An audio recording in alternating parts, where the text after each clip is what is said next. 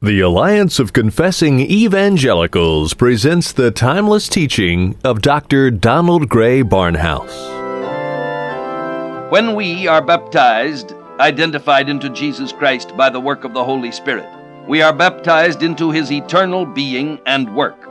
We have seen that we are identified with him in his eternal position, his virgin birth, his circumcision, and his increase in wisdom and stature and in favor with God and man.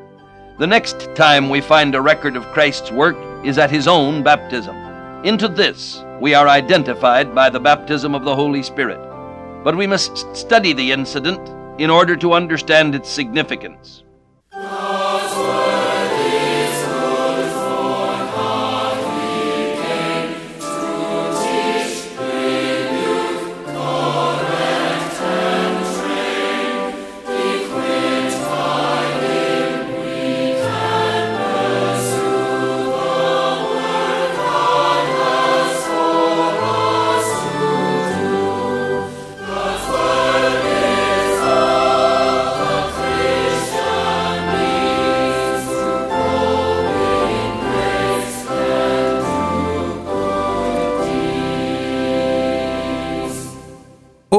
Half a century ago, the late Dr. Donald Grey Barnhouse, then pastor of 10th Presbyterian Church in Philadelphia, saw the need to spread God's Word beyond the hearing of his local congregation. He started the radio outreach which has become known as Dr. Barnhouse and the Bible. The application of God's Word as taught by Dr. Barnhouse is as relevant today as when he first taught over the radio airwaves decades ago. The message we will be featuring on today's edition of Dr. Barnhouse and the Bible is entitled Christ's Own Baptism. When you finish washing the dishes, you don't put them back in the sink and begin washing them again. You don't need to wash something that is already clean. John the Baptist came with a baptism for sinners unto repentance. But Jesus came to John to be baptized even though he was not a sinner and did not need to repent. Why was Jesus baptized? And what significance does this have for us today? The scripture text for this edition of Dr. Barnhouse and the Bible, Romans chapter 6 and verse 3. Here again is Dr. Donald Grey Barnhouse with a message entitled Christ's Own Baptism.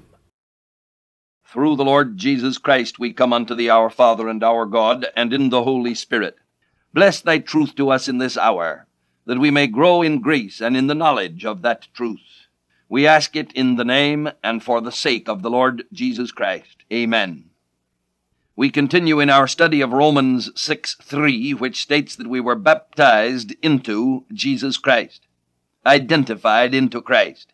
The works of the Holy Spirit in the life of the believer are many and varied. There are several of these works, distinct and different, which take place in the believer in the very instant of his salvation. He is born of the Spirit into the family of God. His body becomes indwelt of the Holy Spirit. He is sealed of the Holy Spirit unto the day of redemption, and he is baptized or identified of the Holy Spirit into the body of Christ. The only way that any believer can be in Christ is by this work of the Holy Spirit, and it would be impossible for anyone to be a Christian in the Bible sense of the word without having been baptized of the Holy Spirit. And it should be strictly understood that I am not speaking of water baptism in any sense. There are scores of verses in the epistles which speak of the believer as being in Christ, and every one of them expresses a truth that is related to this great doctrine and work of the Spirit.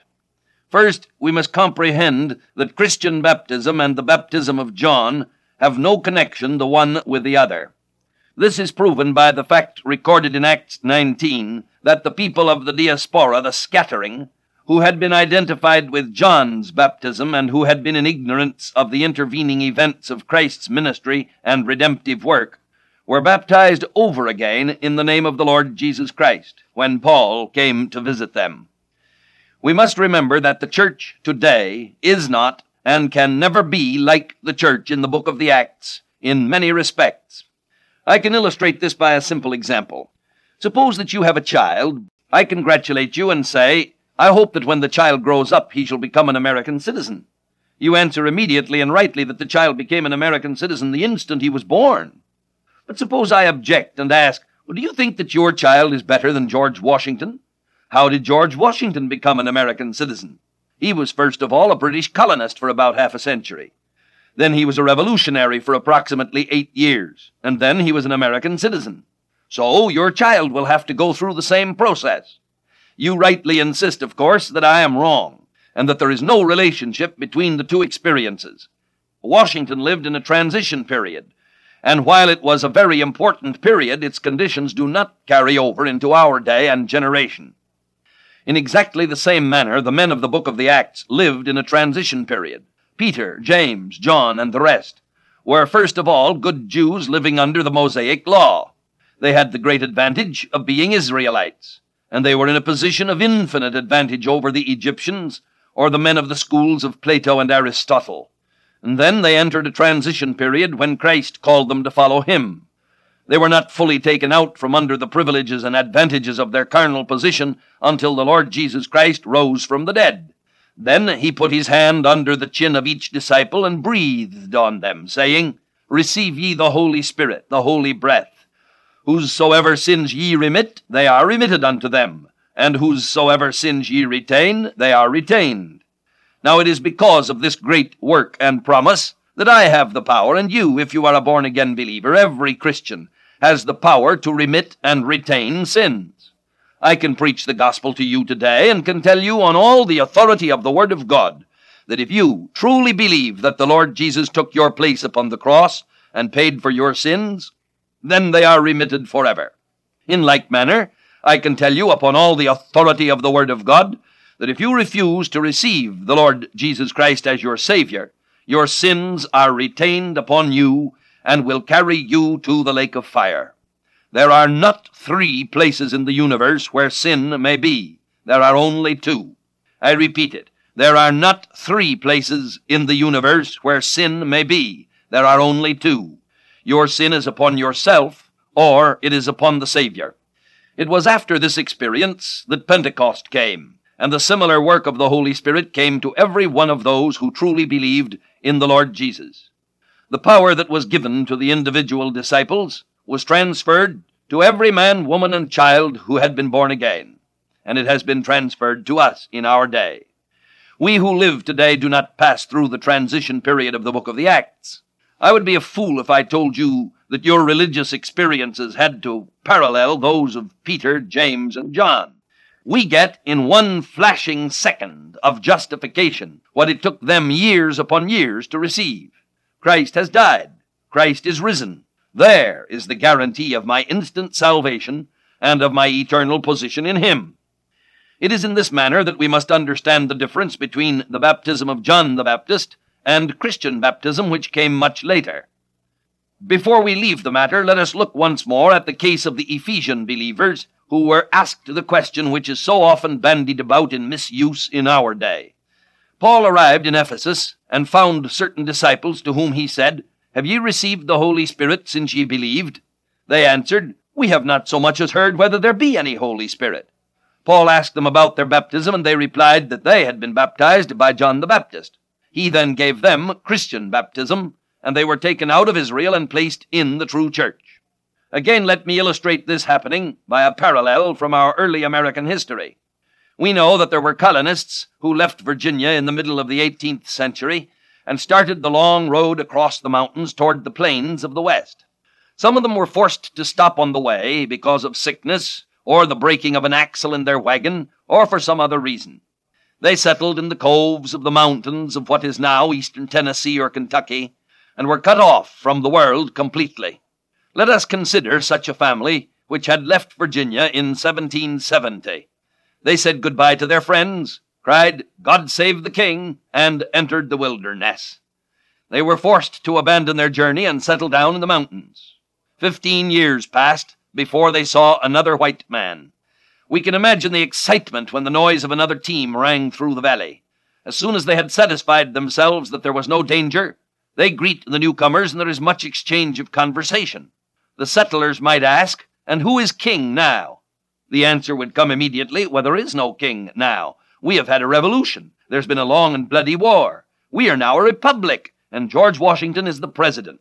The settler might say almost in awe, Well, think of that. Here we've been living and thinking of ourselves as loyal subjects of His Majesty the King, and now we discover that we're Americans, citizens of our own republic. Well, long live the republic! Now that is something like the experience which Paul discovered in Ephesus when he arrived among these people who were lovers of the Messiah, but who did not know that he had come. These people had made a trip to the land of Israel in the days of John the Baptist, and, moved by the word of God, had presented themselves to John the Baptist and had received baptism at his hands. They returned to Ephesus. They heard no word of events in Palestine. The years pass quickly. Christ is manifested, completes his ministry, goes to the cross to die, rises again, and goes back to heaven after having given the Holy Spirit to every member of the infant church. Now, after some years, Paul reaches the isolated group who have been worshiping in the hope of the Messiah, and they learn with joy that the Messiah has come, and that the Holy Spirit has been shed abroad from the risen Lord. They too are received into the church of Jesus Christ, which had its inception on the day of Pentecost, and all of the gifts and blessings of God become theirs under the conditions which prevail in this present age.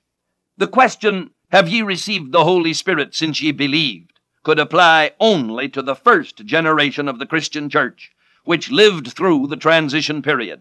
The new birth and the baptism of the Holy Spirit now take place at the same instant.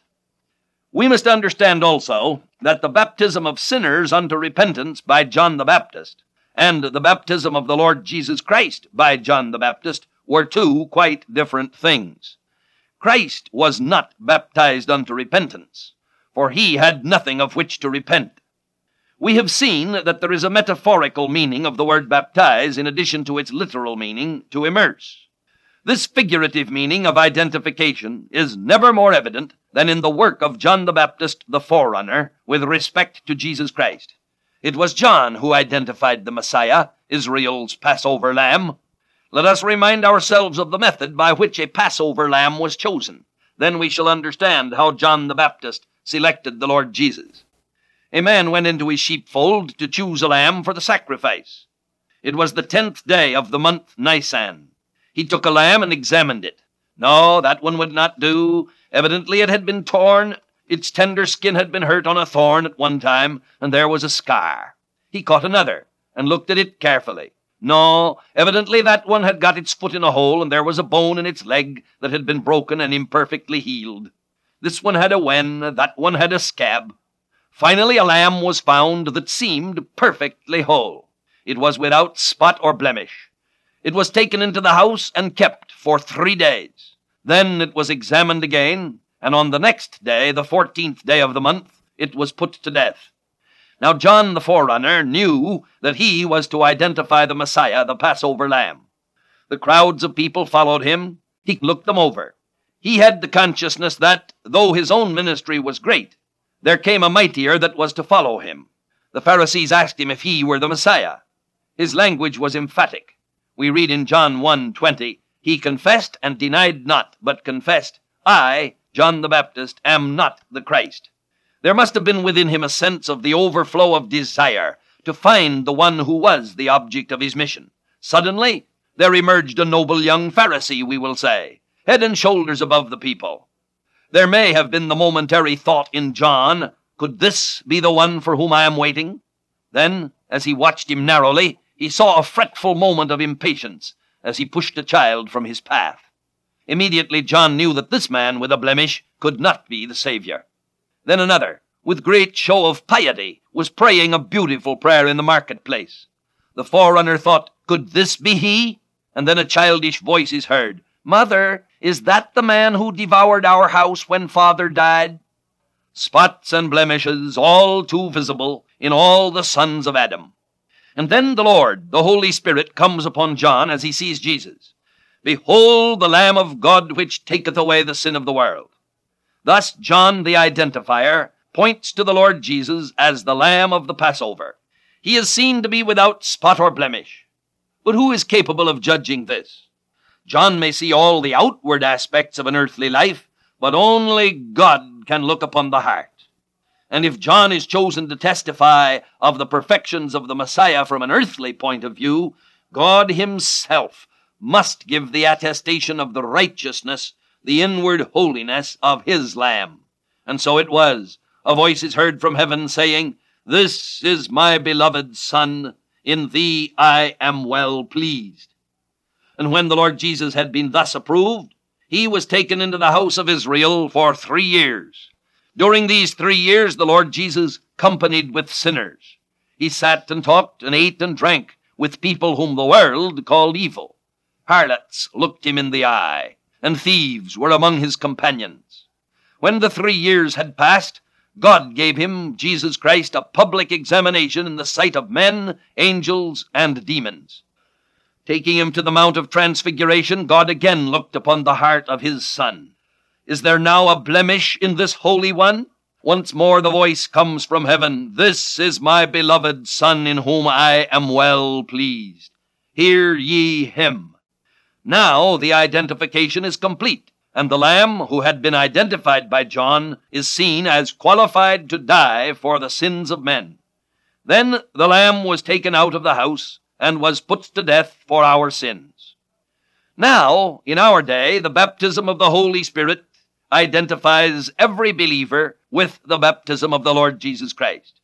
We are baptized into his baptism. And our water baptism is a symbol of the baptism of the Holy Spirit, which in turn identifies us into even his baptism, his public manifestation. For in that act by John the Baptist, the Lord Jesus was publicly manifested as the Son of God. And there comes a time when we are publicly manifested as followers of the Lord Jesus Christ, to take our place before the world as belonging to Him. It is somewhat like a wedding where a bride is publicly manifested as taking the name of her bridegroom, and as henceforth belonging to Him. I will not enter into the bypaths that have been opened up to us by conflicting theologies. I do not find that water baptism has anything to do with regeneration. Some believe in covenant baptism, others hold to what is known as believer's baptism. We will let other men discuss these matters. They are not pertinent to the point that we are discussing. What we wish to emphasize is that in all true Christian lives, there comes a time when there is a public confession of the Savior whether it is at the moment of your adult baptism, or whether it is at the moment you confirm vows that were taken on your behalf, or at some other time, does not matter for our present purpose. There are widely divergent views held by many who are totally united on the meaning of the person and the work of our Savior, the Lord Jesus Christ.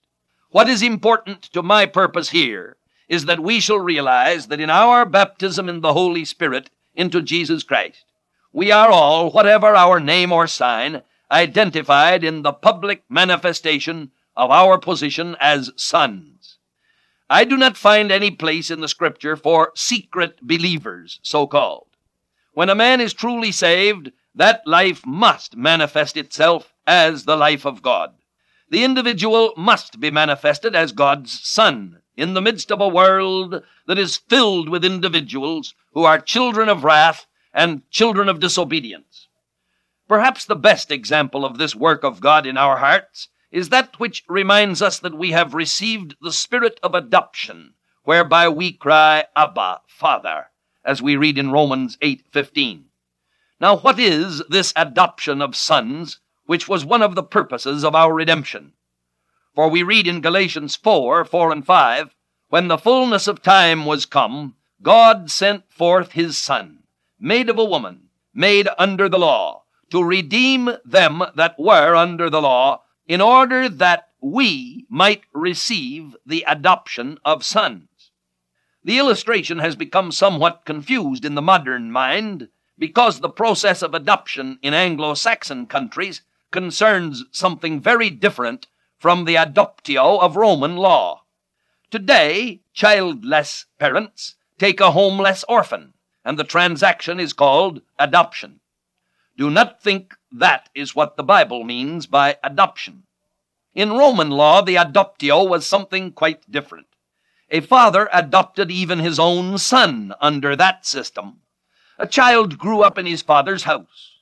He might have been the heir of all that his father possessed, but he could not involve his father in debts, nor could he have any advanced receipt of his patrimony.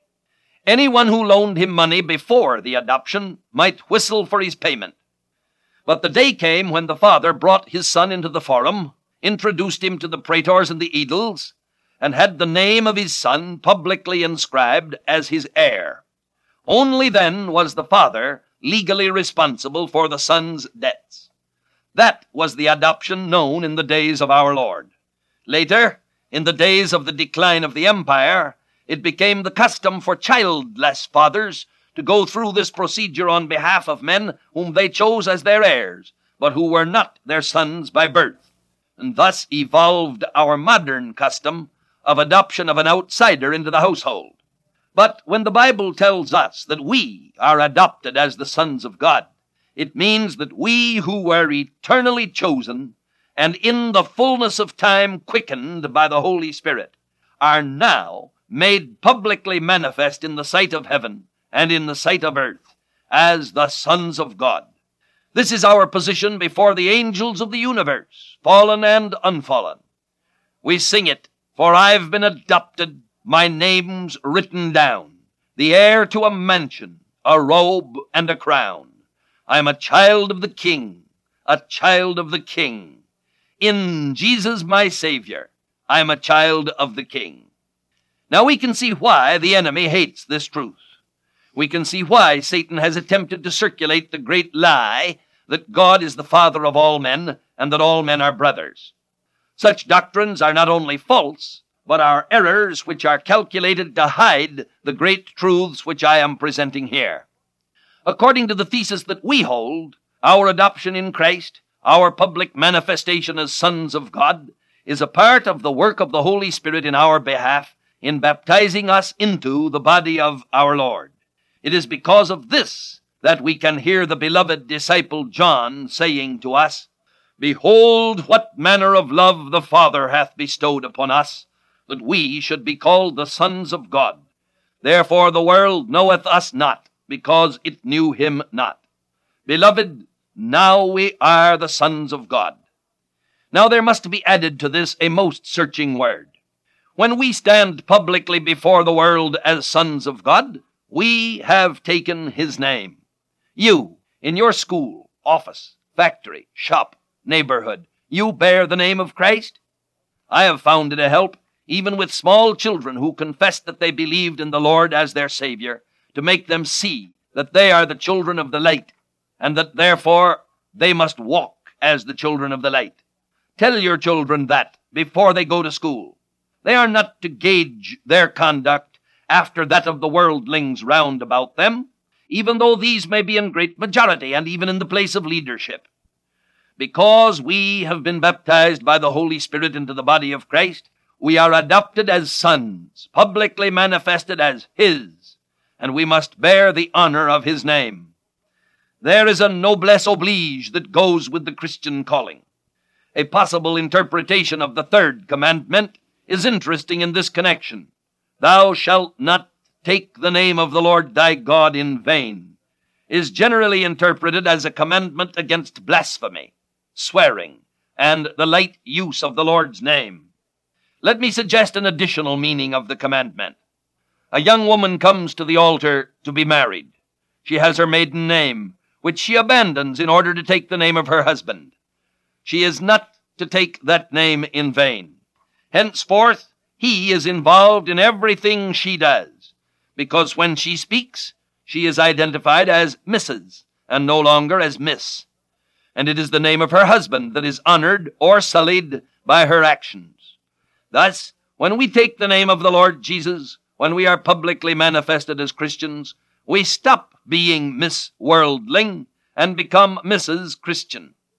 The Lord will not hold him guiltless that taketh his name in vain. We are identified into him, and we are to live in the light of that truth. And we pray thee, our God and Father, that every one that names the name of Jesus Christ may be careful to walk circumspectly in holiness, because we do bear the name of Jesus Christ. Speak the word to each heart in this hour. We ask it in the name of our Lord Jesus Christ. Amen. Jesus is the perfect Lamb of God without spot or blemish. He alone was the only one qualified to take the sins of the world upon himself as our blood sacrifice, substitute, and Savior. We hope you have benefited from today's message by Dr. Barnhouse entitled Christ's Own Baptism. You can listen to additional Bible teaching by the late Dr. Donald Grey Barnhouse via the internet by visiting the Alliance of Confessing Evangelicals website at alliancenet.org. An audio copy of today's teaching is available by calling us toll free 1 800 488 1888. Today's message again is entitled Christ's Own Baptism, or simply request message number R6 8. We would also like to make available to you a free copy of our booklet entitled Your Right to Heaven. Many people believe they have a right to go to heaven based on their good works or moral character, but the Bible teaches us that we are all sinners and deserve eternal condemnation. This free booklet sets forth the gospel declaration that Jesus Christ died on the cross for our sins and rose again to give eternal life to all who trust in Him. You do have a right to heaven based on the person of Jesus Christ and His finished work of salvation. Ask for your free copy of Your Right to Heaven when you call or write. Dr. Barnhouse and the Bible is a radio ministry of the Alliance of Confessing Evangelicals headquartered in Philadelphia, Pennsylvania. The Alliance of Confessing Evangelicals exists to promote a biblical understanding and worldview. Drawing upon the insight and wisdom of Reformation theologians from decades and even centuries gone by, we seek to provide contemporary Christian teaching materials which will equip believers to understand and meet the challenges and opportunities of our time and place. Dr. Barnhouse and the Bible comes to you through the generous gifts of our listeners. If you have benefited from the broadcast and would like it to continue, please prayerfully consider a donation to help us keep this ministry on the air. For more information or to make a contribution to support and further our work, please contact us by writing Alliance of Confessing Evangelicals, Box 2000, Philadelphia, Pennsylvania 19103. Call toll free 1 800 488 1888 or visit us online at alliancenet.org. Be sure to ask for a free updated resource catalog featuring books, audio teachings, commentaries, booklets, daily devotionals, videos, and a wealth of other materials from outstanding Reformed teachers and theologians, including Donald Grey Barnhouse, James Montgomery Boice, Michael Horton, and Martyn Lloyd-Jones. Join us again next time for a more classic teaching on Dr. Barnhouse and the Bible.